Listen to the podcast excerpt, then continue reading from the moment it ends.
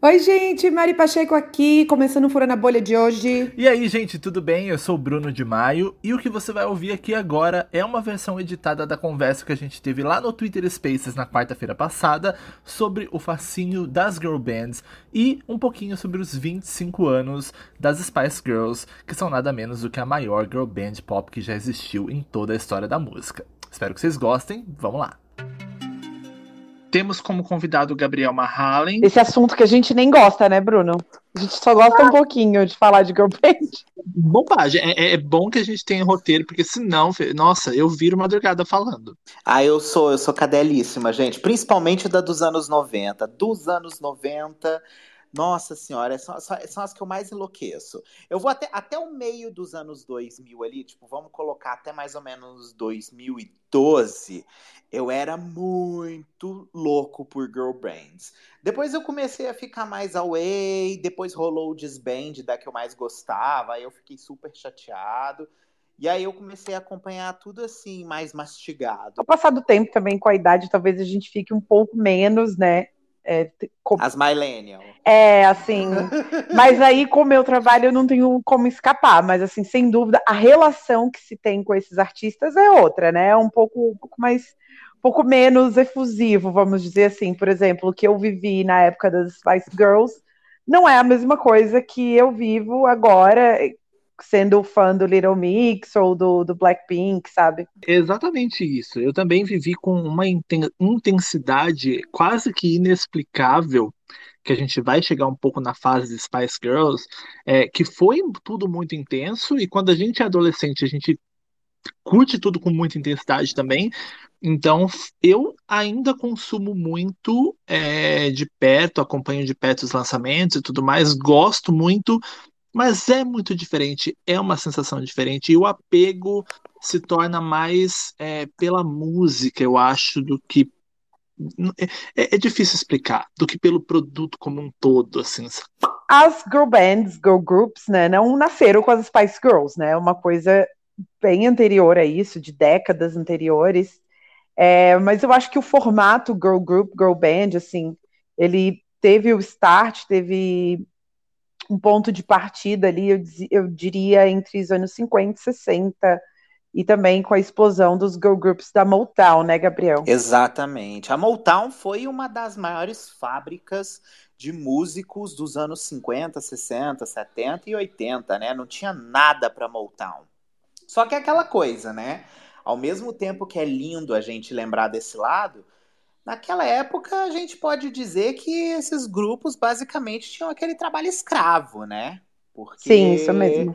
É, é, é, um, é um lado da laranja que, tipo assim, é lindo no álbum, né? Mas a saúde mental desses artistas era zero. Se você for parar para pensar, naquela época existiu o que a gente chama de contrato 360. Hoje ainda existe, mas não é a mesma coisa do que era antigamente, porque antigamente os artistas tinham esse desejo pelo conquistar, pelo conseguir, pelo ter uma carreira, então eles assinavam o que estava na frente. E o contrato 360, ele é um abismo, né? Porque você ali recebe aquele investimento na carreira, você consegue gravar o seu álbum, você tem a oportunidade de ir até locais, você faz turnês exaustivamente, mas na hora que chega no final das contas para você tirar o seu valor do rolê, é aí que você se ferra, porque a gravadora simplesmente quer tudo de volta que ela investiu no contrato 360, mais uma porcentagem do lucro e depois você recebe a sua outra porcentagem ali. Então, muitas vezes os artistas trabalhavam muito vendiam milhões e milhões de cópias e infelizmente morria em pouco tempo depois ali musicalmente falando por causa que não, não, conseguia fazer uma, uma coisa sólida na carreira, vender, ter uma oportunidade de construir uma boa vida, porque os contratos eram traiçoeiros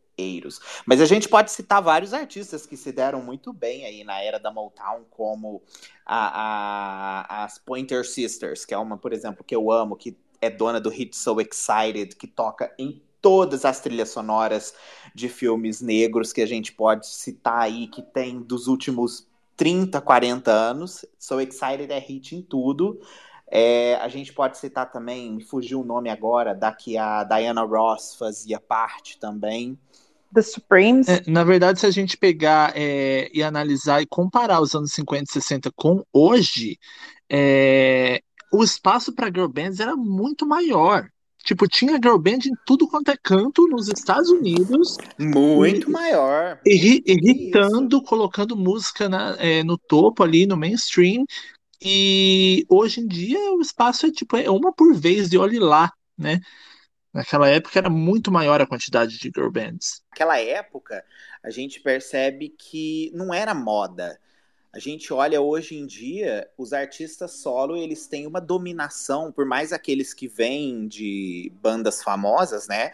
Tanto masculinos quanto femininos, que optam em algum momento em lançar trabalhos solos, a facilidade de se destacar hoje em dia era muito diferente da de antes, né? Tipo, não, não tinha a mesma possibilidade.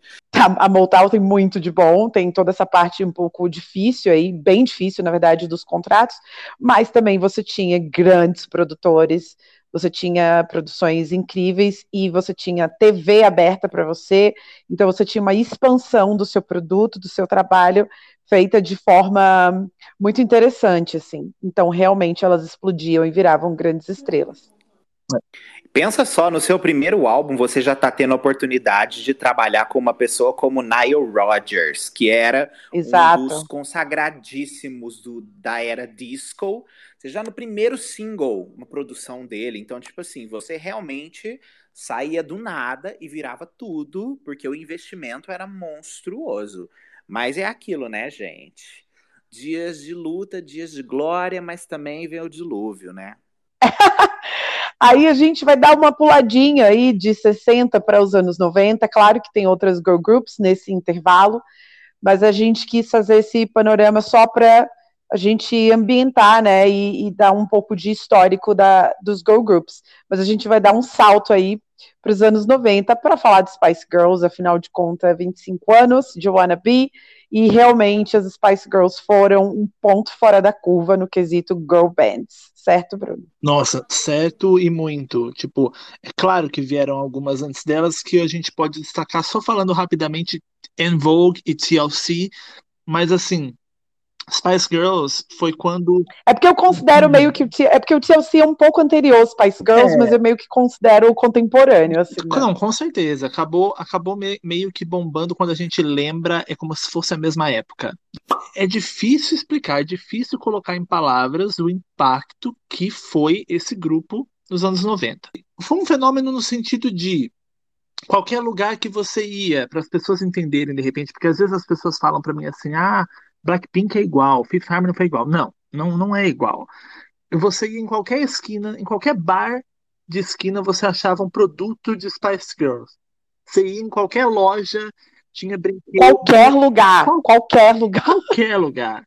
Foi realmente uma, um dos poucos atos de música, no geral, que a gente pode chamar de um fenômeno global e meio que, infelizmente, uh, muito rápido, né? Foi uma coisa que eu costumo dizer que Spice Girls foi tão bom e tão rápido que parece um delírio coletivo. Nossa. Parece que não aconteceu, cara, porque foi uma coisa tão forte, foi um do... elas tiveram um domínio mundial, é, não só na música, como a marca Spice Girls, né? E a ideia que elas imprimiram ali.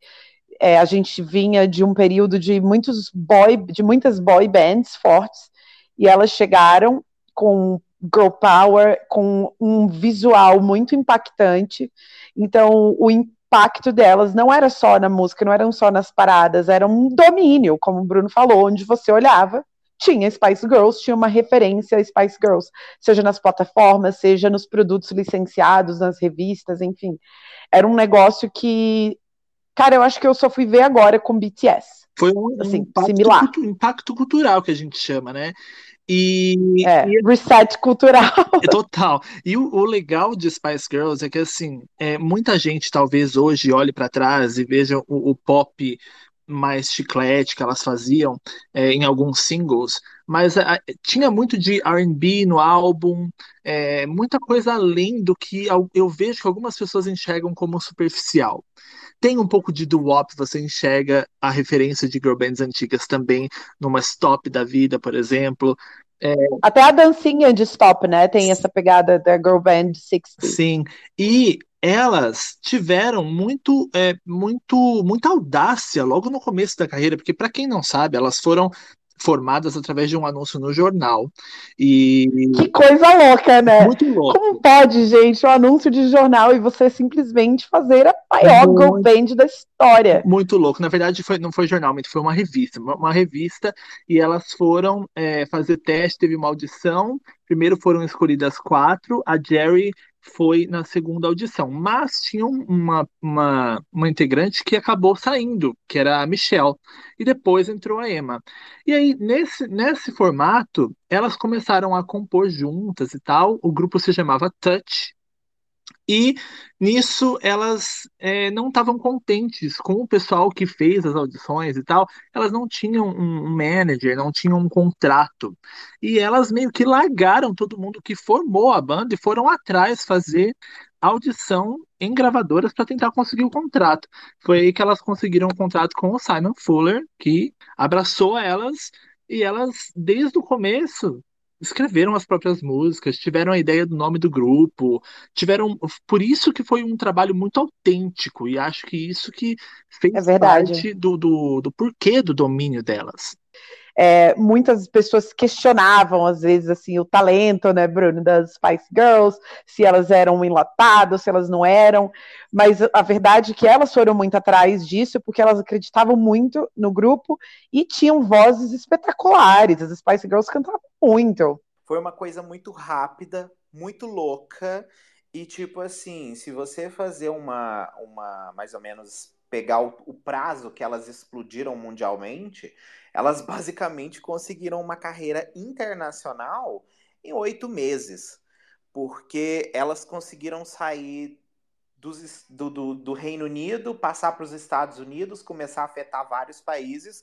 Não é à toa que é chamado de Spice Mania, né? O, aquela primeira fase dos oito primeiros meses, de, desde quando elas lançam Wannabe e elas explodem nos charts, porque é comparado ao sucesso dos Beatles, porque os Beatles também têm essa mesma essa mesma conotação, né, que foi a Beatlemania, que foi quando eles surgiram, todo mundo ouvia Beatles, todo mundo só falava em Beatles, qualquer esquina que você ia tinha alguma coisa dos Beatles. E com as Spice foi a mesma coisa. Elas estavam prontas para o que ia acontecer ali.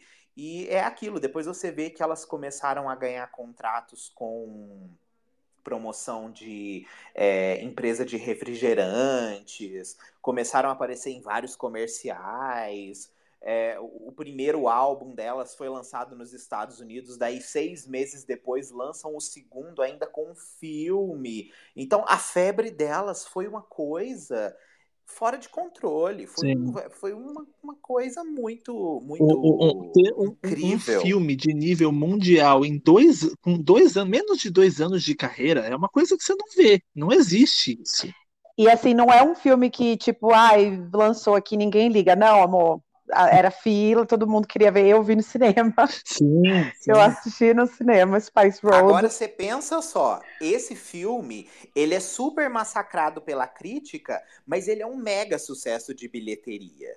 Então, assim, é para você ver como que muitos universos não caminham juntos. Às vezes, o que a crítica espera de um artista, muitas vezes eles avaliam de um jeito que o filme não, não é a proposta e outras coisas. E pensa, elas conseguiram gravar esse filme ao mesmo tempo que elas faziam um álbum. Você pensa, elas contam, inclusive, é, que durante o processo de criação do Spice World, elas tinham que dividir a vida delas em estúdio, composição e gravar o filme. Depois teve que fazer tu aquela turnê monstruosa que foi a Spice World Tour. Meu Deus do céu! Além da Spice World Tour, tem aquela loucura de, de volta ao mundo, né? Em poucos dias que passou aqui pelo Brasil, fez aquela parada ensandecida em Manaus, que era né, o ponto mais interessante para elas virem para a América do Sul e tal e continuarem nessa nessa viagem e eu lembro que foi tipo notícia isso em todos os jornais, acho que no Jornal Nacional, que arrastou muita gente para Manaus. Eu acho que, se eu não me engano, o Bruno vai me corrigir, elas apareceram na varanda do teatro, né? Daquele teatro bem famoso de Manaus. Foi, foi isso mesmo. E foi uma loucura e tal, enfim. Mas teve essa, essa passagem, única passagem do grupo, né, como um todo, aqui pelo Brasil, foi essa.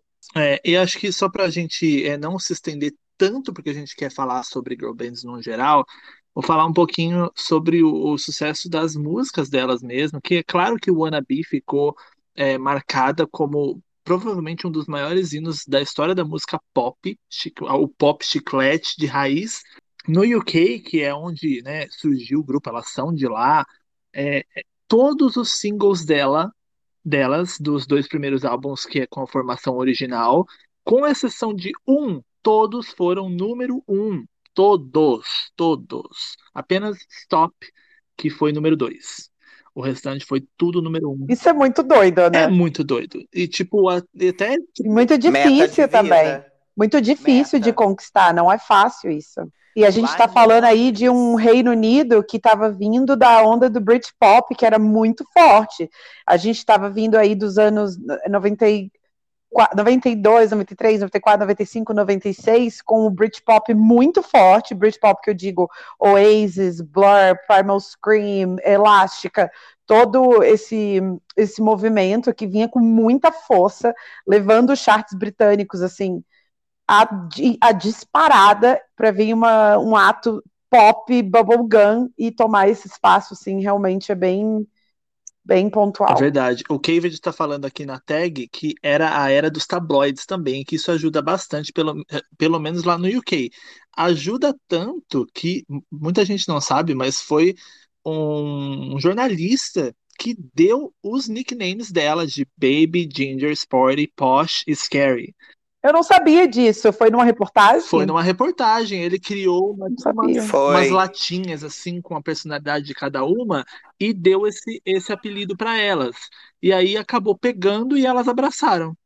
Oh, mas a gente falou do UK, né? Do, do, do, da indústria do Reino Unido, da música, mas de certa forma o Reino Unido sempre foi mais aberto aos girl groups, é, tirando a fase Motown, né? Que a gente falou no início. É, o Reino Unido sempre produziu muito girl group e sempre consumiu mais do que os Estados Unidos. De que forma eu digo isso? Eu acho que as girl groups do Reino Unido, elas sempre focaram na música pop, bubblegum e seguiram assim, foram consumidas assim, tiveram seu sucesso dessa forma. E as girl groups do, dos Estados Unidos, elas sempre tendem a ir para o lado do R&B, elas se ajustam né, à, à música americana, porque a força da música americana vem do RB, vem da música preta, então elas tendem a traçar a sonoridade delas mais para o lado do RB.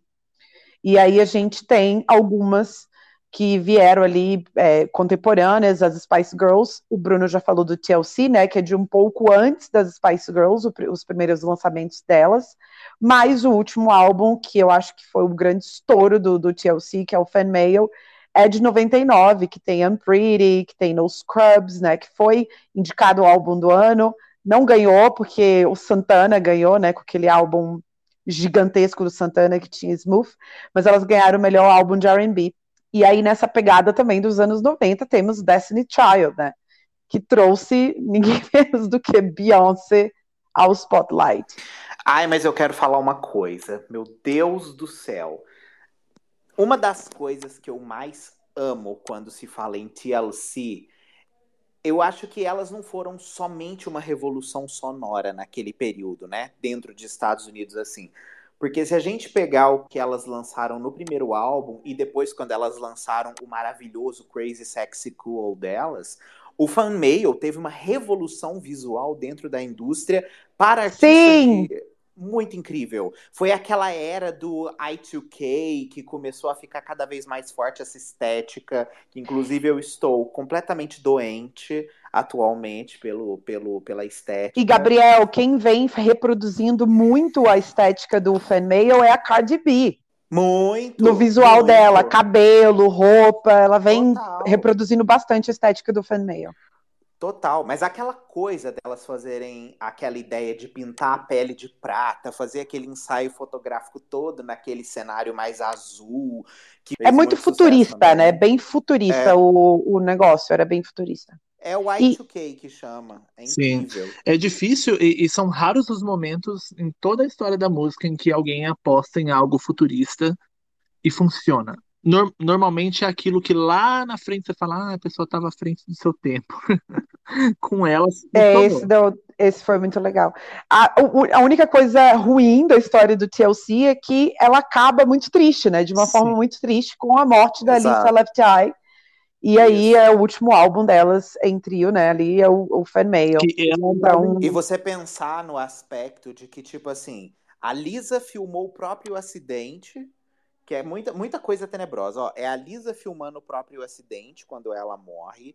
É as meninas tendo que promover um álbum sem ela, que eles tinham o projeto todo pronto, em que elas tinham capa de álbum, elas tinham o tracklist lá pronto, aquela porrada de música que a Lisa tinha feito. A Lisa meio que tinha virado a mais famosa do grupo também naquele período. A Lisa estava com um contrato solo de gravação naquele período, porque ela estava fazendo muitas músicas para lançar um álbum dela também. E nessa época as meninas até meio que ficaram assim, meio com rixinhas e brigas entre elas ali, por causa que elas achavam que a Lisa estava dando muito, assim, atenção ao trabalho dela como artista solo e não olhando o grupo. Então, assim, teve uma, foi uma fase meio tensa, aquele 99, é. 2000 e 2001. Eu ia falar isso, inclusive, é, que um... a Lisa tá num, tava numa ascensão é, como uma grande estrela. Ela teve grandes parcerias, inclusive uma das, uma das parcerias mais hit dela, assim, mundial, é com a Mel C das Spice Girls, né?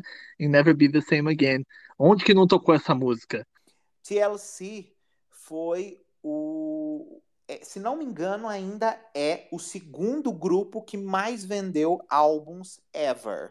Sim. Sim, elas venderam não, me muito. Me corrija se eu estiver errado. Eu, eu não sei se eu tô mas elas venderam muito bem mesmo. Elas venderam, se não me engano, a última vez que eu tinha olhado, elas tinham vendido mais de 80 milhões de álbuns. Elas só estavam perdendo para as Spice. E uma das coisas que eu mais fiquei horrorizado foi: elas fizeram um contrato 360, elas se ferraram, porque durante a promoção, inclusive do, se não me engano, ainda é a promoção do álbum Crazy Sexy Cool ou já é do Fan Mail. Quando elas vão naquele Grammy e elas falam que eles perguntam para elas: "Ah, o que que vocês conquistaram? O que que vocês já fizeram?"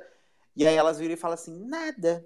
É isso mesmo. Sim, elas chegaram Porque, a perder olha, tudo. Elas, ela, assim como vários outros artistas, Foi. Tony Braxton passou por isso, ela, elas perderam tudo, elas chegaram a, a declarar falência. Mas isso era no auge. Sim, isso era no sim, auge no da auge, carreira. No auge, um absurdo, né?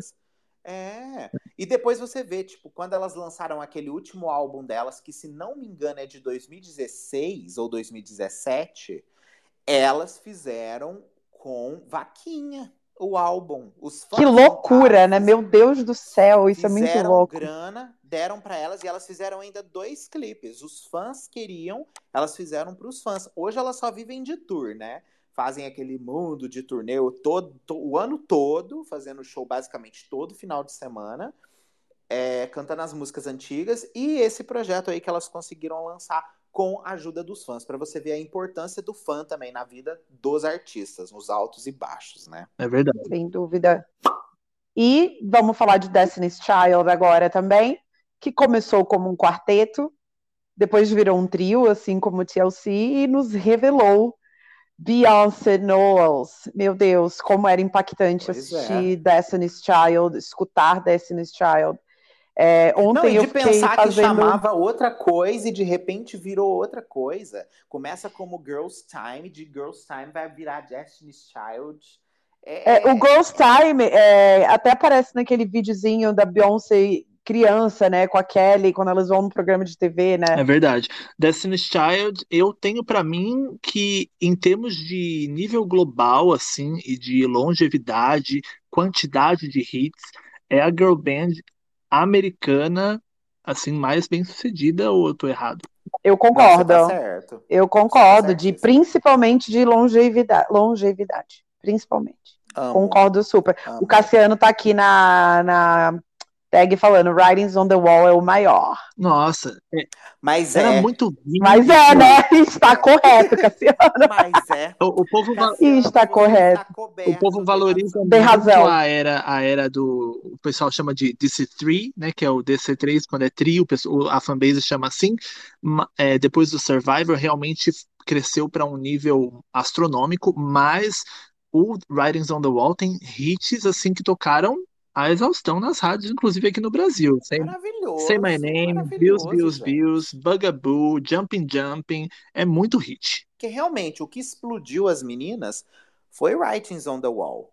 Né? Foi, foi o álbum que fez elas virarem as Destiny's Child. Só que muita gente esquece que elas têm um antes desse álbum, que também é muito bom. Que talvez se vocês nunca escutaram esse álbum, vão ouvir o self-title delas de debut, o Destiny's Child. É ótimo também. Hoje não se faz, já aconteceu tanto no Destiny's Child como em outras girl bands é, britânicas, que a gente pode depois entrar como exemplo, que é a questão da troca de integrante, né? Tipo, saiu uma, depois entrou outra, depois saíram duas, se eu não me engano, e aí entrou a, a Michelle, aí ficou. É, Que eu acho que é essa formação que vocês estavam falando, né? Que os fãs gostam mais, que é Michelle, Kelly e Beyoncé, né? sim, é a formação que ficou mais famosa mundialmente, né? E Também é a do a álbum minha Survivor favorita. também, né? Que como o Bruno falou, É. colo- catapultou o grupo para para essa explosão mundial. Eu acho que é antes do Survivor que tem Independent Woman, né? A trilha de Charlie's Angels. Sim, que- Eu acho que é, o antes do é o Survivor primeiro single, entre aspas, assim, dizendo, o primeiro single. Porque Dessa o formação, né? que- é, o pessoal fala que existe uma. É, é aquela coisa. Tem uma Destiny's Child até antes de Independent Woman e uma Destiny's Child depois de Independent Woman. É, O pessoal fala que, tipo assim, realmente elas mudaram a perspectiva de mundo das pessoas sobre Destiny's Child com essa faixa. E olha só, uma faixa que é trilha sonora de filme, do filme das Panteras, elas conseguiram transformar isso daí numa coisa enorme. Porque aquela, aquele negócio, né, gente? O pessoal acha que a era Survivor, ela começa no primeiro single. Título do álbum tem todo um- o contexto realmente dessa mudança das, das integrantes, de por um momento parecer que não ia mais dar certo o grupo, que elas não iam mais continuar. Então veio esse negócio depois de tipo assim, nós conseguimos sobreviver, nós somos sobreviventes e chegar num nível que Whitney Houston vai receber um prêmio e ela faz um I'm a Survivor. Aquilo ali, ó, mostra tipo auge da carreira, lágrimas pra quem não gosta. E esse álbum tem Bootylicious também, que é um outro mega sucesso do Destiny's Child, né? Então não é dizer que tem só Survivor, tem Independent Woman Part 1, que é o, a trilha do, das Panteras, tem Survivor, tem Bootylicious, tem Emotion, Sim. Dangerously in Love, tem muitas músicas boas nesse álbum. Verdade. É, é, é um inário, realmente foi. é, levou elas para um, para um outro para um outro patamar, né? Você falou que queria voltar um pouco para o Reino Unido, porque a gente tem umas outras girl groups né, contemporâneas a essas no Reino Unido, que é All Saints, né, Bruno? Nossa, é, All Saints é uma girl band que eu acredito que tenha sido um pouco ofuscada por Spice Girls. Poderia ter sido muito maior. Ainda assim, rolou até uma rivalidadezinha besta entre, entre a fanbase das duas na época, mesmo sem Twitter. Tinha de leve, mas tinha. Eu acho All Saints uma girl band classuda. É, que eu Me também, eu acho muito errado. elegante, eu acho muito elegante. e parece, parece All que saiu dos Estados Unidos, mas não saiu. É, é muito All doido. Saints, no caso, são aquelas que fizeram aquela música que ficou famosa pelo aquele filme do Leonardo DiCaprio, da Praia. sonora A Praia, É, que é, é, produzida pelo. William Morbid. Sim, Pure Ah, Shores é o nome dessa ok. música. Grupo de Nicole Appleton. Sim, é, é um É. grupaço, nossa, e até os álbuns mais recentes, depois que elas retornaram, Tem álbum de bons. dois anos, não é? Há dois anos elas lançaram, o ano passado. Elas- Tem dois anos é o Elas álbum do lançaram um, dois anos atrás e outro um pouco É. antes, assim, tipo, dois quase que seguidos, assim, muito bons, inclusive. O UK tem uma, uma leva muito grande de girl bands, sempre mais voltadas pro pop, pro europop. E o, o público lá pode não ser algo massivo, como Spice Girls, por exemplo, ou não estarem número um nas paradas, mas eles abraçam de uma certa forma que as girl bands conseguem ter uma carreira. Então a gente tem girl bands que são muito conhecidas por lá, que não conseguiram fazer o crossover para os Estados Unidos. A gente tem uh, The Saturdays, Girls Aloud, Sugar Babes. Sugar Babes. São gigantes. Falamos igual. Falamos junto. Elas foram muito grandes no UK Ai. e elas não conseguiram ultrapassar a barreira, né? É engraçado isso. Eu acho que é engraçado, mas ao mesmo tempo não é necessário, cara, porque eu acho que os grupos britânicos, às vezes, eles colocam isso na cabeça de que tem que acontecer nos Estados Unidos. Para quê? Tipo, você tem, eles têm o público lá nos Estados Unidos, está garantido, não precisa ser, é porque as pessoas, obviamente, né? Por que não? Eu entendo porque é uma questão de dinheiro, de movimentação de dinheiro, de gravadora e de uma série de coisas. Quanto mais, mais longe você vai, mais dinheiro você faz. Isso é evidente. Como ouvinte, né? Como fã, eu realmente não vejo essa necessidade de cruzar o Atlântico, sabe? Eu acho que o Girls Aloud fez por exemplo, o barulho delas dentro do Reino Unido foram muito grandes, muito respeitadas ali dentro, e não precisou dos Estados Unidos para isso acontecer, entendeu? É verdade. Eu sou. Eu, eu fico Fato. meio assim, ah, nem não precisa, entendeu? Tipo, o Little Mix, que a gente ainda não chegou lá. O Little Mix nunca foi tão grande nos Estados Unidos quanto é no Reino Unido, mas pouco importa, entendeu? Little Mix é muito foda. Sim. Tem uma curiosidade sobre Sugar Babes, que eu até citei num vídeo meu recente, que é muito engraçado esse negócio que eu falei, eu ia puxar para o UK a situação do Destiny Child, de sai uma integrante entre a outra. O Sugar Babes chegou num ponto que assim, é um trio. Saiu uma integrante, entrou outra. Saiu uma, entrou outra. Saiu outra, entrou outra. E chegou num ponto que em 2009 o trio Sugar Babes não era mais o Sugar Babes, não era nenhuma das integrantes da formação original. Tanto que depois de um tempo, se eu não me engano, as meninas da formação original quiseram voltar com o grupo e entraram com alguma ação, alguma coisa para conseguir o nome de volta.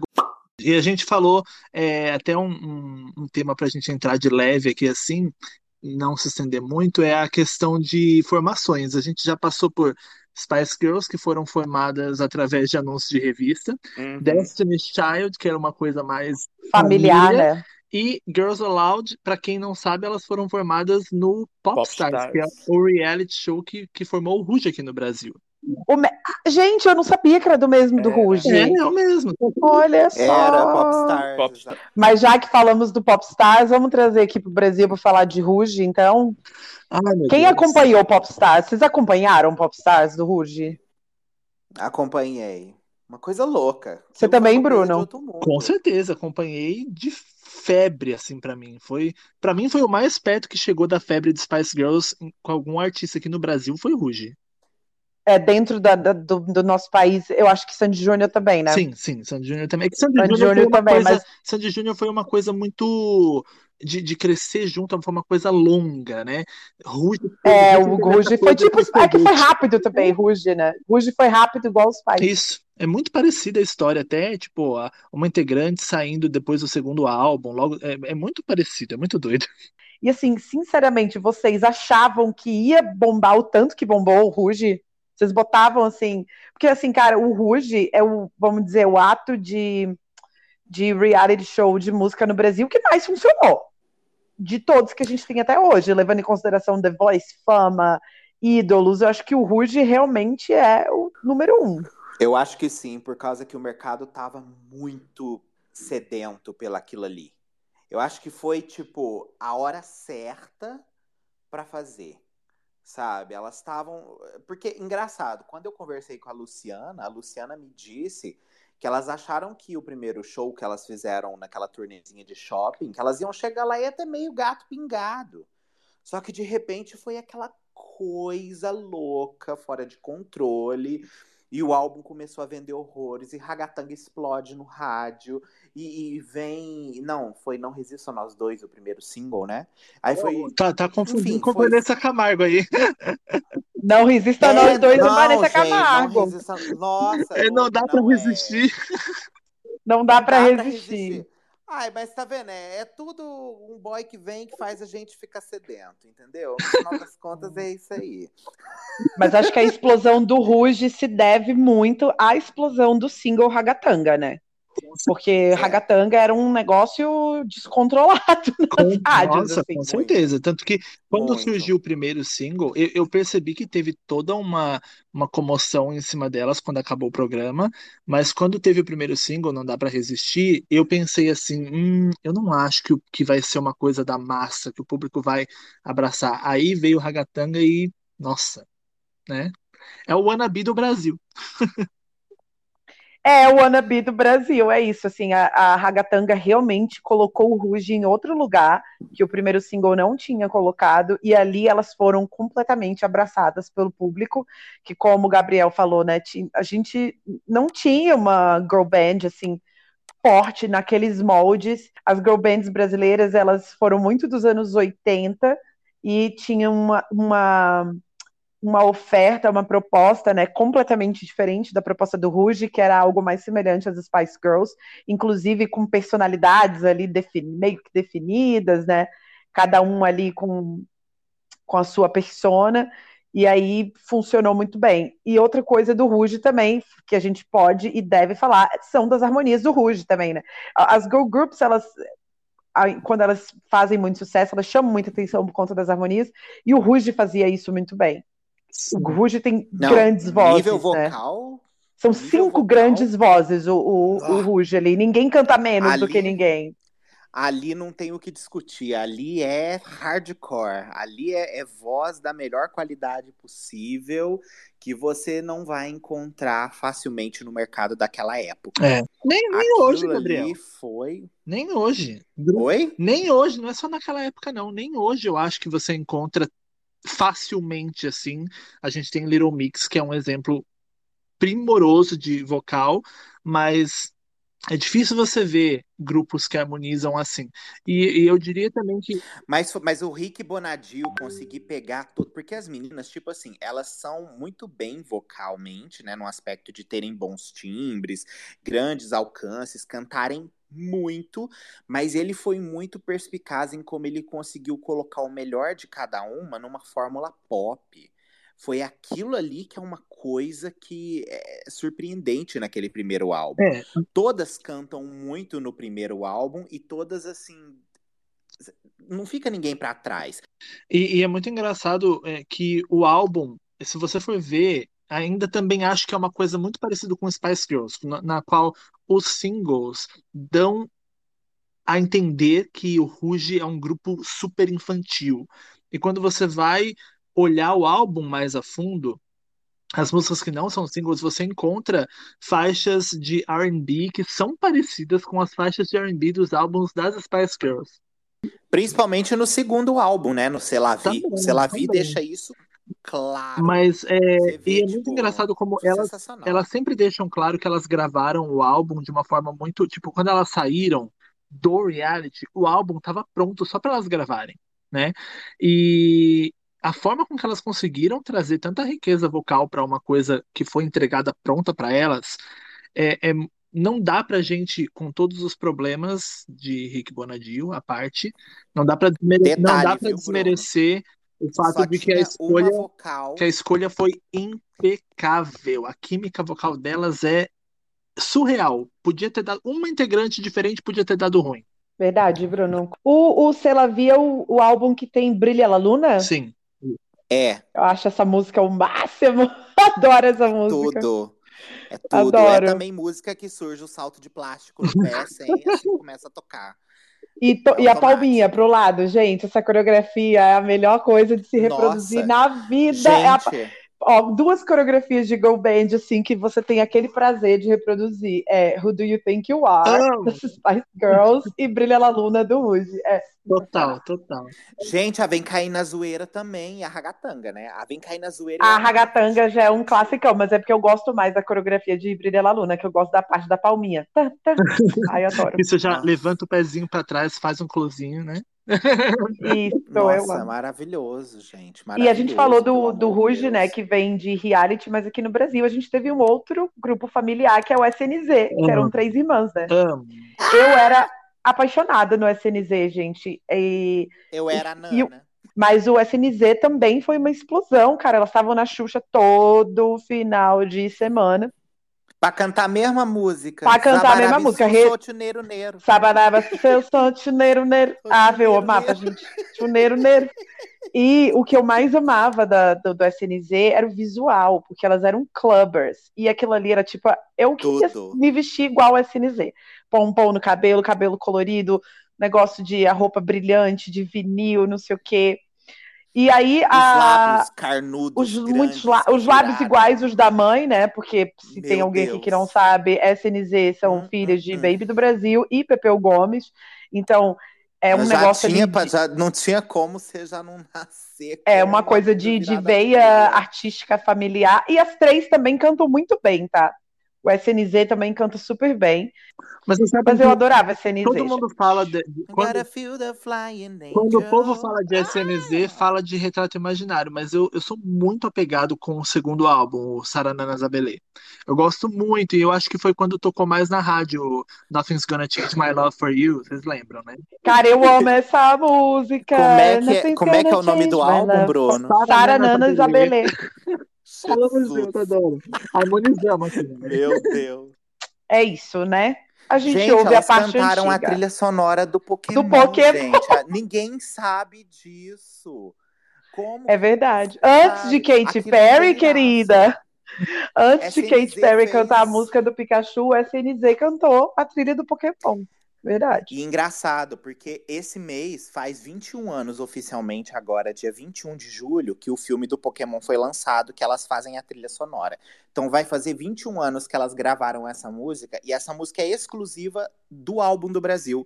Foi a única gravação que alguém fez da versão original que saiu em um álbum oficialmente. E toca lá no filme e é maravilhoso. E, tipo, é uma das músicas mais marcantes e ninguém sabe que é o SNZ. Só que no refrão da música, elas cantam SNZ, vivemos no mundo Pokémon. Então é maravilhoso. E tem, tem alguma- Isso, Ama- Amanda, vou deixar o recado aqui, Amanda, pra manter, tá? Essa parte do Gabriel cantando. Ah, por favor. Ô, Mari, tem, eu não sei, Mari não, para todos, né? Tem alguma outra, tirando as atuais, mais recentes que estão tentando emplacar, teve alguma outra girl band nacional? Não. Que conseguiu emplacar assim, cara, eu acho que não. Eu diria, vou trazer um aqui que, né? Ah, eu quero, fala. que há, há controvérsias, mas pra mim é girl band e emplacou e se chama Axé Blonde, amor. E vai jogando pro lado Axé lá. Blonde. Axé Blonde é a coisa mais controversa da música brasileira, mas assim, não pode dizer que as gatinhas não fizeram sucesso. Você vai me falar. Fizeram muito vai- sucesso. Eu quero alguém me provar o contrário de que o Axé Blonde não é o Pussycat Dolls brasileiro. É o Pussycat Dolls brasileiro, entendeu? Jussara, Rainha, Thaís, maravilhosa. Elas eram incríveis. E elas gravaram uma música sobre Iemanjá no Wet n Wild. Elas não foram pra praia, elas gravaram na piscina uma música Gente, sobre Iemanjá. Wet Wild. Então, amor, Minha é, é amava. sucesso. Não tenho o que falar do, do, do Axé Blonde. E tem também aquela outra que é um grande hit, que é a dança do tatu. Então, não tenho o que falar do, do, do Axé Blonde, era incrível. Agora, o Axé Blonde era um monte de menina loira, um grupo de uma girl band de axé formada no ABC Paulista. Tinha tudo pra dar errado e deu certo. Pois é, eu não sei, não consigo dizer. Eu provavelmente já dancei mais o pancadão do Axé Blonde na minha vida do que Don't Dance Pussycat Dolls. Então, é algo a se Toma, tá vendo? E, e só para não deixar passar, de lá de trás tem um grande hit da música brasileira, que é de uma girl band lá de 70 e pouco, que é As Frenéticas. Lembrei As frenéticas. só é. para não deixar passar em branco, né? É, Aqui não, aqui no Brasil, assim, vou passar rapidamente. Temos as frenéticas, Banana Split, a Patotinha, é, tem as melindrosas da Gretchen, da Sula Miranda e da prima delas, que eu esqueci o nome agora, era um trio. Aí tem o Axé Blonde, aí mais recente, pós-Ruge, pós-CNZ, a gente tem Ravena, Cats, Sim. Girls, né? Tem alguns outros aí. Mas eu acho que com a força do Ruge e do SNZ foram apenas elas. Sim, com certeza. A gente falou do Ruge do Popstars, então vamos voltar para essa pegada de formação de grupos em reality show para falar de Little Mix e Fifth Harmony. Que eu acho que são as últimas aí dessas levas de, de reality, né, que deram muito certo. Eu quero falar uma... Precisamos ah. fazer um adendo, gente. Não podemos esquecer, viu? As Pussycat Dolls, que a gente estava quase esquecendo delas aí, é, a Nicole ela, ela fez audição em um programa chamado também Pop Stars e assinou com uma gravadora que ia lançar ela com um novo grupo antes de virar Pussycat Dolls. Inclusive, é bom a gente falar do seguinte: quando a Nicole foi aprovada no Pop Stars e assinou para poder entrar ali como cantora na, nesse grupo que ia acontecer, o Black Eyed Peas estava procurando uma cantora para poder gravar no álbum deles Elefunk. E a Nicole foi uma das pessoas convidadas para poder cantar, mas a faixa que tinha vocal dela originalmente não pôde ser lançada por causa que ela tinha um contrato com a nova gravadora, a nova gravadora, esse lançamento solo dela, já que ela ia debutar em um grupo.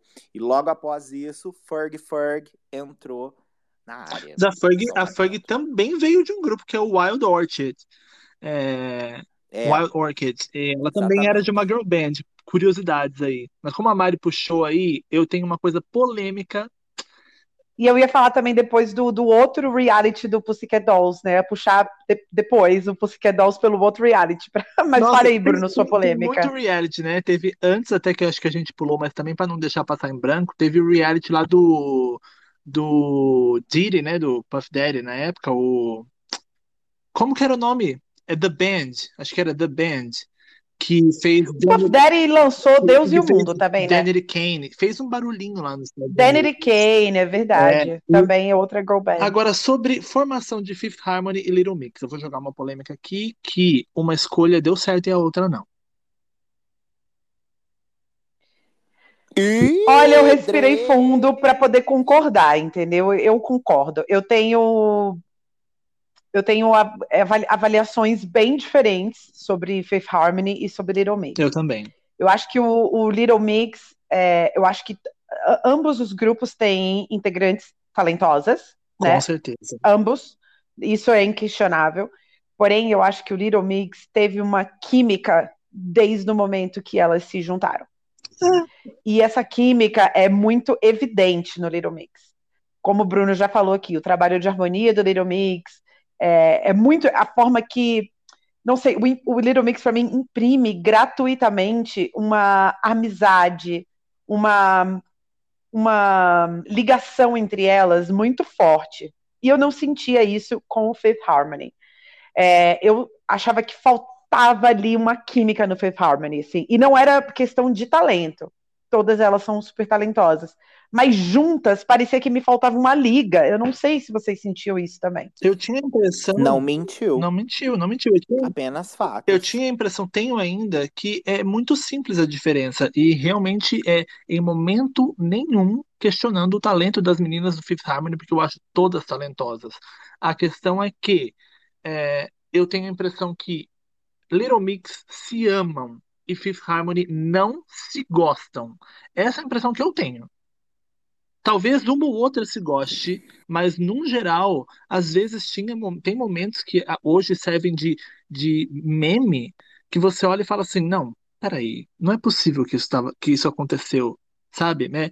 É, os olhares, entrevistas, às vezes dava a impressão que uma não suportava ficar do lado da outra, e essas coisas, sem química, um grupo não vai para frente. Não vai, não tem como. Eu acho que o, o, Little Mix tem uma cumplicidade, né, entre as meninas. Muito grande. Inclusive com a Jessie, que já saiu, e essa cumplicidade não se rompeu. E a gente vê isso quando elas Exatamente. agradecem a Jessie no, no Brit Awards, né, quando elas ganharam. E a primeira coisa que elas fazem é agradecer a Jessie por conta dessa cumplicidade que eu vi ali entre as quatro. Eu acho que isso faltava um pouco no, no Fifth Harmony. Eu sei que o Fifth Harmony tem uma fanbase gigante, principalmente aqui no Brasil, né? Elas têm muitas, muitos fãs aqui no Brasil. Sim. Acho elas talentosíssimas individualmente, inclusive acho a, a Normani, né? Que estamos seguimos aguardando um grande escândalo, assim. Eu acho que a Normani tem tudo para ser uma grande artista, mas eu acho que faltava essa liga aí no, no Fifth Harmony, apesar delas terem sido formada, formadas ali, né? Os dois grupos pela mesma gestão, vamos dizer assim. Né? E é, E assim, Fifth Harmony teve seu momento, teve hits mon monstruosos, hits com números incríveis, não muitos, mas também a carreira tam também foi curta, assim como Rouge e assim como Spice Girls, foram dois álbuns com a formação original, né? Então, teve seu momento, teve sua importância para o pop, que estava muito vazio de girl band, mas não, não, eu não acho que. O Fifth Harmony teve vários hits, né? Vários, assim. É. Eu acho que.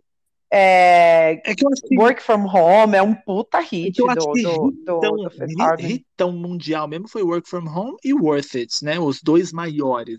Ah, é, Worth It é muito grande mesmo. Agora, a gente, a gente não falou do processo, a diferença, né, para quem tá ouvindo, dessa girl band para outras, como que, elas, como que elas foram formadas? Elas foram fazer audição no X Factor como cantoras solo.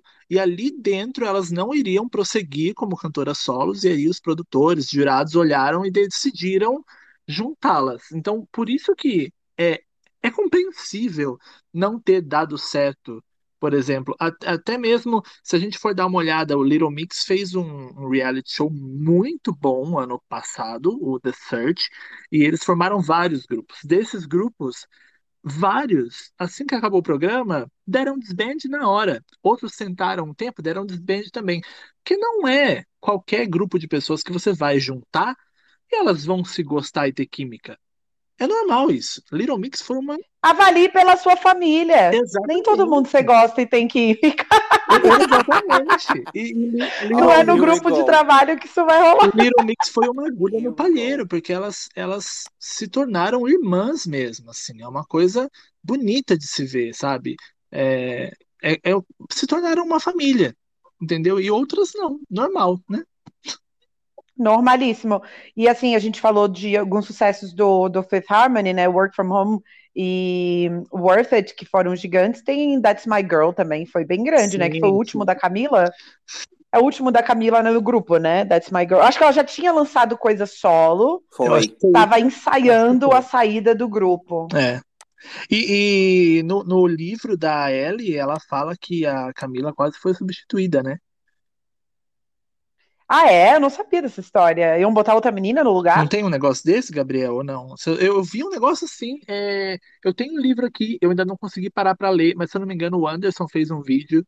No título do vídeo dele tá escrito isso. Então me deixou bem curioso. Se alguém puder confirmar nas tags aí, é, eu quero saber, porque eu fiquei pensando, nunca mais fizeram isso de substituir uma integrante, né? Será que teria ido para frente ou não? No K-pop isso acontece ainda mais, assim, já rolou no K-pop algumas substituições, mas eu acho que para nós aqui do Ocidente menos, não aconteceu tanto. Eu acho que não deixariam a menina em paz de comparação. Não, imagina, né? ia ser perseguida. É. Meu Deus, ia ser perseguida. E a Camila era um dos destaques do grupo, né? Tanto que conseguiu fazer uma, uma carreira solo legal, porque realmente ela se destacava. Eu acho que muitos fãs do Fifth Harmony falavam isso, né? Que a Camila já tinha cara de que seria a primeira a deixar o grupo. Nossa, eu acabei de ler uma tag aqui que bugou minha cabeça. A pessoa falou assim: o Capel. Também li, buguei. Foi isso mesmo, Bruno. E tem gente que suspeita que era Dua Lipa que ia substituir a Camila. Eu tô meio passado. Gente, de onde saiu? Pelo amor de Deus, a pessoa que escreveu isso aí, me conta aí de onde saiu essa história, porque eu queria saber de onde saiu do Ali para substituir a Camila Cabello. Eu nunca ouvi falar nessa história. ah, olha lá, a outra pessoa agora, falou, a Paula, a Paula Machado falou, sim, ela falou inclusive que a cantora que ia substituir a Camila faz muito sucesso hoje em dia. Então daí que veio a, a, provavelmente. A... Gente, vocês conseguem ver o Fifth Harmony com Dua Lipa? Ah, não. Não. Cara, eu não nenhuma. consigo visualizar isso. Não sei Faz se é porque a gente sentido. tem a imagem da Dua de hoje já, né? Muito forte como solista, mas eu acho engraçado isso, não consigo visualizar. Após essas duas, eu acho que a, grande, a última grande explosão de girl bands vem da Coreia, né? Não tem como escapar disso. Não, não é, encabeçadas aí pelo. Eu, eu, gente, eu não tô falando de ordem cronológica, tá? Tô falando de explosão mundial. Sim encabeçadas pelo grande sucesso do Blackpink. Obviamente, tivemos gerações de K-pop antes do Blackpink. Inclusive, se você estiver ouvindo o podcast aqui no Spotify, ó, tem um episódio só falando de K-pop, então você pode ir lá ouvir. A gente falou de todas as gerações e tal. A gente teve o maior, teve um grande sucesso do 21, do Girls' Generation, mas o Blackpink realmente foi diferente, né? Foi uma, uma explosão mundial. Elas foram as primeiras a se, coreanas a se apresentarem no Coachella. E além delas, obviamente, a Coreia está ali produzindo girl band quase que mensalmente tem grupos debutando, e além delas, tem outros grupos incríveis dentro do, do universo do K-pop, Twice, Luna, é, os mais novos, Espa, ITZY, que fazem parte da quarta geração e que também fazem um barulho gigante, e vem pautando também, agora, as minas da Coreia, né, vem pautando os grupos do Ocidente. Vocês sentem muito isso também? Sim, principalmente acho que mais visualmente do que sonoramente mais simples. Sim. Mas sonoramente também, tá? Assim, não só as, as os outros girl groups, mas eu, eu sinto aqui no Brasil vários artistas já estão pegando os, os breaks do, das músicas coreanas, fazendo coisas bem semelhantes. Mas o visual, com certeza, né? Os clipes, as cores, saturação de cor, roupa. Gabriel, fala aí. É muito sensacional, gente. Vocês vão falando assim, vai passando um filme na minha cabeça muito sensacional. O Blackpink, para mim, é, é, uma coisa assim que tipo que eu não esperava ter conhecido. E engraçado, eu fui começar a ouvir Blackpink de verdade no ano passado. Porque eu não ouvia Blackpink. Eu fui uma pessoa que cresceu ali na geração Girls' Generation, onde eu vi as meninas lançar o primeiro álbum em coreano, o segundo, aí lançou o primeiro álbum em japonês, que é uma coisa super legal. E aí, depois que as meninas acabaram, eu assim, não acabaram, né? Tipo, que elas começaram a dar aquele hiato enorme delas. Eu comecei a parar de prestar atenção no, no movimento do K-pop. Aí, quando foi no ano passado que falaram, Gabriel, você precisa ouvir o, o Blackpink, prestar atenção nas meninas, que elas têm coisas boas. Eu falei, ai, gente, será? Aí fui, aí de repente eu ouvi a How You Like That. Pra quê? Caminho sem volta. How You Like That é uma abismo que se você cai, assim, você é chupado. O buraco do K-pop, amigo, uma vez que você Não, entra, nunca mais você sai. Total, que isso, você, nossa, aquilo ali é caminho sem volta. O que mais me interessa na estrutura das músicas do K-pop é justamente a a mistura da estrutura. Tipo, às vezes parece que a gente está ouvindo três músicas em uma. Isso é o mais doido para mim do K-pop. E, e, acho que visualmente eles também têm uma identidade muito única. Mas vocês sentem mais alguma coisa que o que mais diferencia, tipo, para vocês as girl bands ocidentais das orientais? Isso que você falou de três músicas em uma é muito doido, porque é muito real. E o último single até do Espa, eu acho que é o que mais você consegue ter noção disso que você acabou de falar. O single do Espa, ele muda por completo, assim, no meio da música, ele tem uma mudança gigante. Eu até demorei a gostar dessa música, porque realmente ela tem uma quebra muito grande, mas é muito interessante. Mas eu concordo com você, Bruno. Eu acho que são.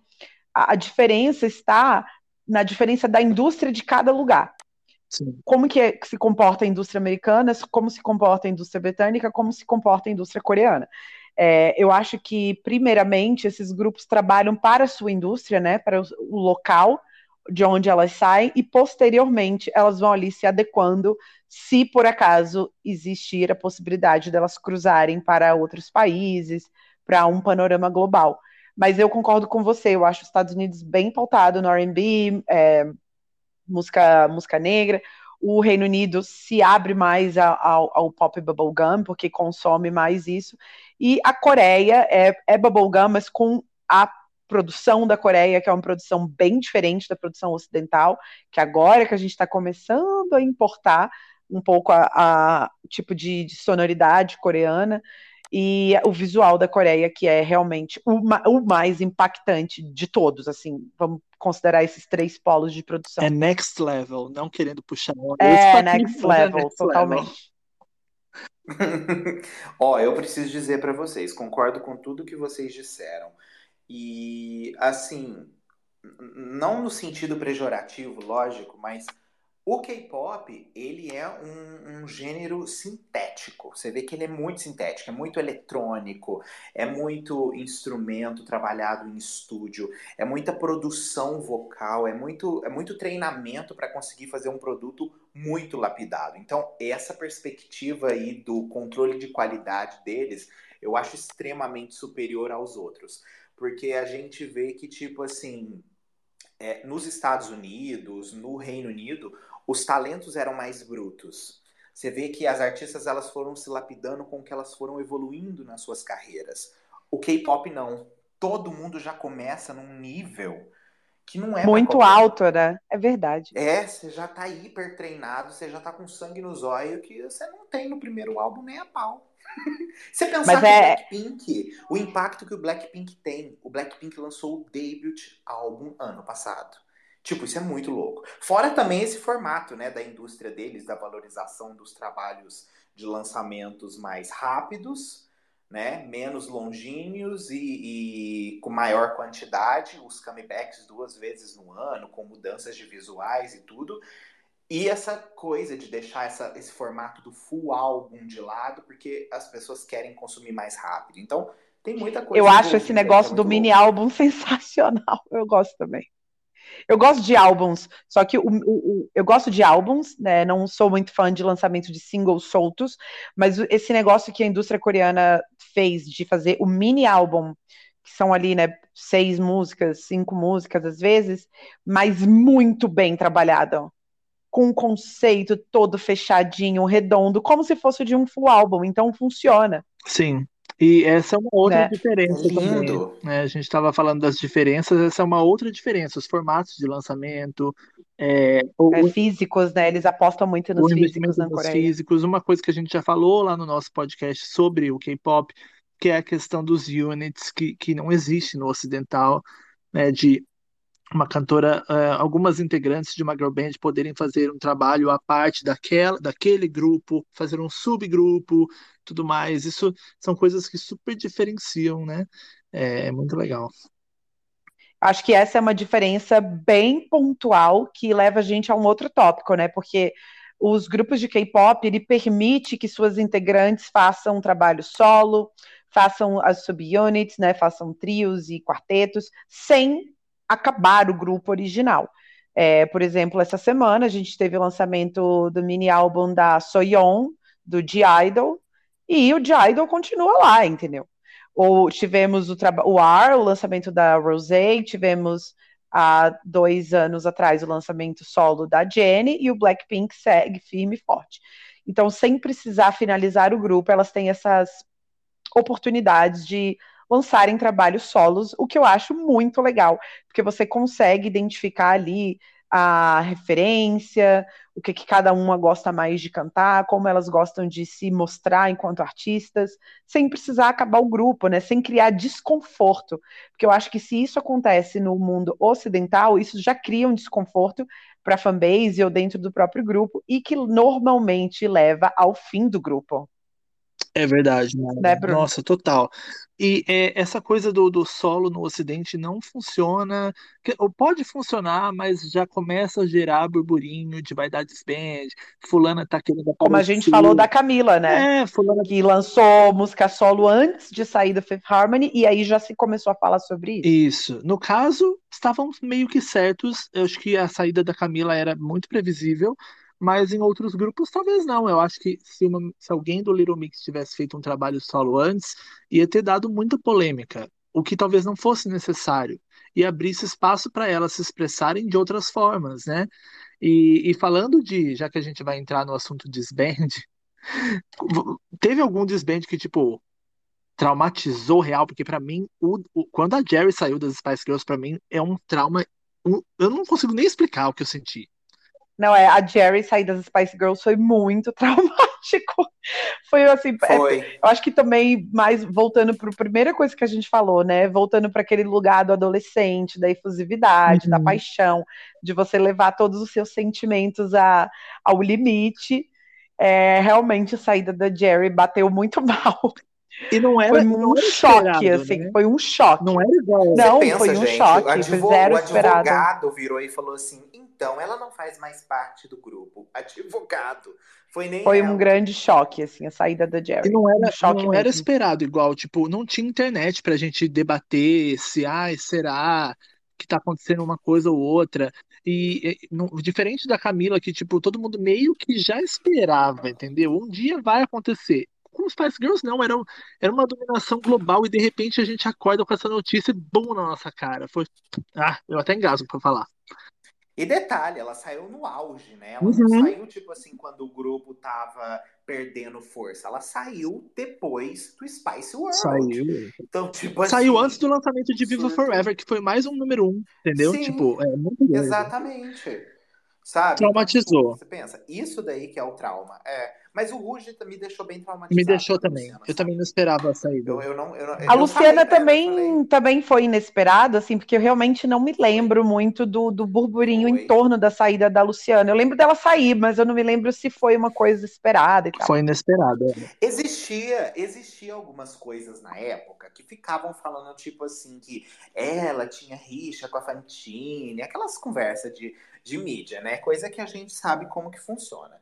Porém, é, a Luciana. A Luciana falou que elas eram roubadas demais e que ela não aguentou mais. Então todo aquele papo da época que falavam, ai, ela, ela quer agora cuidar dela, ela quer isso, ela quer fazer outro estilo musical. Não era exatamente isso que acontecia. As meninas eram roubadas pra cacete, elas trabalhavam feito loucas e não construíam nada. E ela via o que era tipo assim, era uma coisa que elas estavam dando pros outros e acabando com elas. E a Luciana foi a primeira a tomar atitude nisso daí. Porque ela não enxergava mais aquilo ali da mesma forma.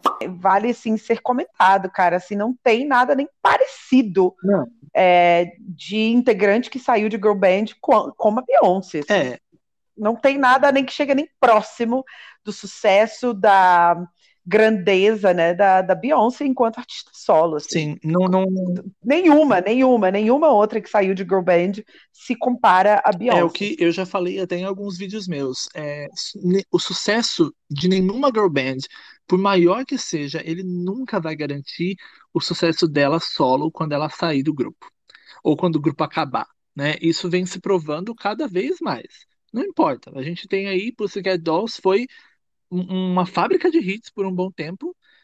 Era basicamente o vocal da Nicole, sozinha ali cantando praticamente, e solo não dá certo. Várias outras cantoras que saem de girl band ou, ou a girl band acaba não conseguem emplacar. E o Fifth Harmony é uma prova disso. Que não, não foi muito depois do auge delas que o grupo acabou. E as meninas têm muita dificuldade até de lançar um trabalho completo, né? assim, a Camila teve a, a sorte, né, de ter a explosão de Havana ali, inclusive desfez de todo o trabalho que ela tinha feito, né, para o primeiro álbum dela, por conta do sucesso de Havana, reavaliou todo o primeiro álbum dela para relançar. Realmente teve muita sorte da, dessa música ter dado muito certo. Mas as outras não, não, não têm o espaço que o Fifth Harmony tinha, né? Não tem é, o impacto que o Fifth Harmony teve. Eu, eu, eu vejo a Lauren, por exemplo, por exemplo, puta, ela tá tentando lançar, tipo, e demora as coisas, sabe? Eu entrevistei ela, fala, cara, a dificuldade de se lançar uma música. É, então as pessoas não têm a mesma facilidade mais que tinham dentro do grupo, e aí tudo isso vai deixando essa carreira solo um pouco mais dificultada, né? E não são só elas, assim, dos grupos antigos também. Se a gente, como a gente já falou aqui, o Spice Girls é de fato fora da curva no quesito girl band. E assim, por mais que as, que as integrantes tenham tido suas carreiras solos, lançado álbuns e tal, nada próximo ao sucesso das cinco juntas. Sim, sem dúvida. É, elas tiveram, acho que é até a única girl band que pelo menos uma música de cada integrante foi sucesso, pelo menos no UK. E, no caso, a Mel C e a Emma e a Jerry. A Mel C, a Emma e a Jerry tiveram carreiras um pouco mais longas. Acho que a Mel C, E a- principalmente, né, dentro do Exato, UK. é a Mel C principalmente. E elas tiveram hits número um e tal, tiveram hits internacionais também, tanto a Emma quanto a Jerry quanto a Mel C. A Vitória e a Mel B tiveram hits mais locais e, e a carreira menor, não deu muito certo depois. Mas outras, eu sinto que às vezes é uma por girl band que vai conseguir. Tivemos a Cheryl, do Girls Aloud, que foi muito grande solo no UK. Ah, Eu amo a Nicola Ah, eu Roberts, amo também. Ela gente. Eu sou aficionada por ela. Eu acho ela maravilhosa. inclusive, cadê o álbum 2, por favor, né? Pois é, o primeiro álbum dela é muito bom. E eu acho que a Nicola merecia mais, assim. Eu acho que ela não teve todo o espaço que ela merecia como solista. Acha o mesmo da Kelly Rowland? muito E dela. aquele álbum, e aquele álbum é Acho, pelo amor de Deus, a Kelly também, Rowland é fantástica. O que eu queria perguntar pra vocês, se vocês têm coragem de me dar aqui uma música favorita de girl band da vida, Da vida inteira? Meu Deus, muito a sua difícil. favorita, ou um top 3, ou uma favorita, Ah, top 3. Vamos de top 3, porque aí eu pego uma de cada girl band que eu gosto tá mais. Pode vai, ser? então. Tá. Spice Girls, Say You Be There, sem dúvidas. É, Destiny's Child. Puta que pariu, foi mal pelo palavrão. Mas eu gosto muito de, de Jumping Jumping, eu gosto da estrutura de Jumping Jumping, sabe? Do, aquela abertura do Ladies Leave Your Man at Home. Eu acho isso sensacional. Como se fosse uma chamada, assim, né, para as mulheres. Eu gosto muito dessa estrutura. E Little Mix, meu Deus, como é que.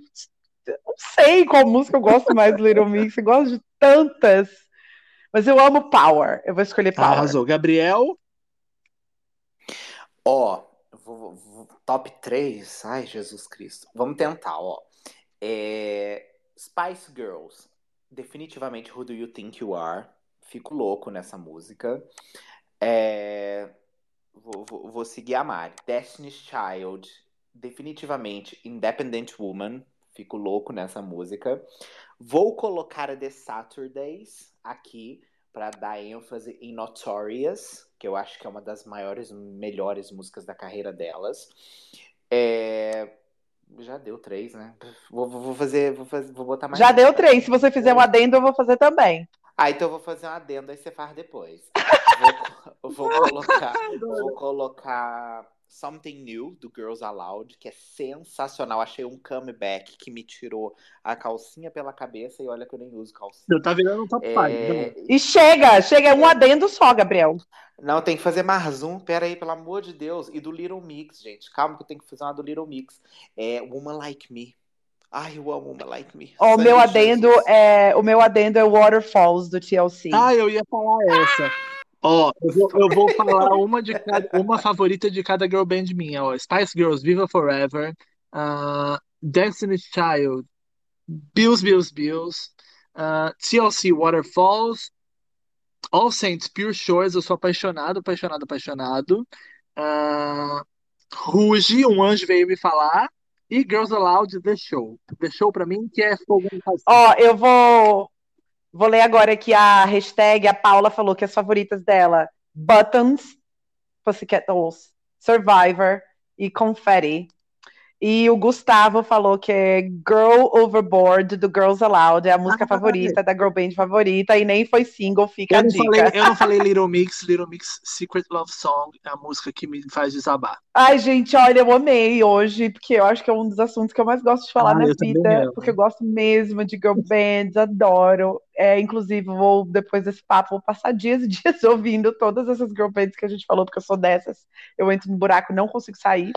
E- Mas eu amei. Ah, eu também amei. Inclusive, eu vou eu tenho uma. Não tá atualizada, porque eu fiz baseado num, num vídeo do meu canal, ah, deve ter um- uns dois anos, ou talvez por aí. Mas eu tenho uma playlist com mais de 300, 200, 300 músicas de girl bands. Eu vou deixar no meu Twitter pra quem quiser escutar. Tá lá. E aí, semana que vem tem mais. Gabriel, muito Oi, oi, obrigada. oi, oi, oi. Ai, Faça seu gente, merchan. Obrigado, gente. Eu quero agradecer vocês pela oportunidade de ter me convidado para poder vir aqui. Achei chique. Amei que a gente ficou falando por duas horas. Edição que lute. Coitada da Mas assim, não, total. É, mas eu quero dizer para vocês o seguinte, que amei o tema também, achei que foi muito legal, achei que a gente conseguiu passear por tudo e eu acho que o pessoal vai gostar. E ó, gente, vou fazer meu merchan, pode? É, Se você não conhece ainda o meu canal, dá uma passadinha lá no YouTube para você conferir o meu canal de cultura pop, arroba Gabriel Mahalen, todas as redes sociais você vai me encontrar. Lá eu falo de música pop, de outros temas relacionados. Eu tenho certeza que alguma coisa você vai gostar. Se você não gostar, gente, você manda uma mensagem para mim que eu faço alguma coisa pra você gostar, pra você aprender a gostar do gostar, tá bom? É isso aí. Você... Não, e tem uma coisa que você não falou aí, eu quero que você fale, que, que você vai lançar single novo hoje. Ah, é, gente, tem que fazer esse adendo aí, hein? Não é que eu tava esquecendo. A Gui é cantora é, também, já. Né? pois é, gente. É, eu vou estar tá lançando agora, dia 20 de julho, o meu novo single, Kuleshov, que faz parte do meu novo EP, ou mini álbum aí, como Dona Mari disse que fica melhor, né? Uh, que eu vou lançar também daqui um mês, mais ou menos, esse EP. E vai ser uma música bem diferente, bem legal. Tenho certeza que vocês vão curtir bem criativa, produzida com muita orquestra, muita batida eletrônica, uma loucura. Sem certeza vocês vão gostar. Dia 20, Kuleshov. Não perde. É isso, gente. Obrigada mais uma vez, todo mundo aqui ouvindo. Lá no Spotify tem todos os outros episódios que já aconteceram antes, K-pop, especial Taylor Swift, especial Batidão Tropical da Pablo Vittar, que mais tem, Bruno? Me ajuda nostalgia, aí. reviews do mês. É, nostalgia. Isso, e reviews do mês de junho. Sigam a gente aí, os, os integrantes do Furando a Bolha e o nosso também Furando a Bolha né? no e Twitter e no Instagram, Furando a Bolha no Twitter ou Furando a Bolha no Insta e lá no Spotify, segue lá para você não perder nenhum episódio, tá bom? Beijo, gente!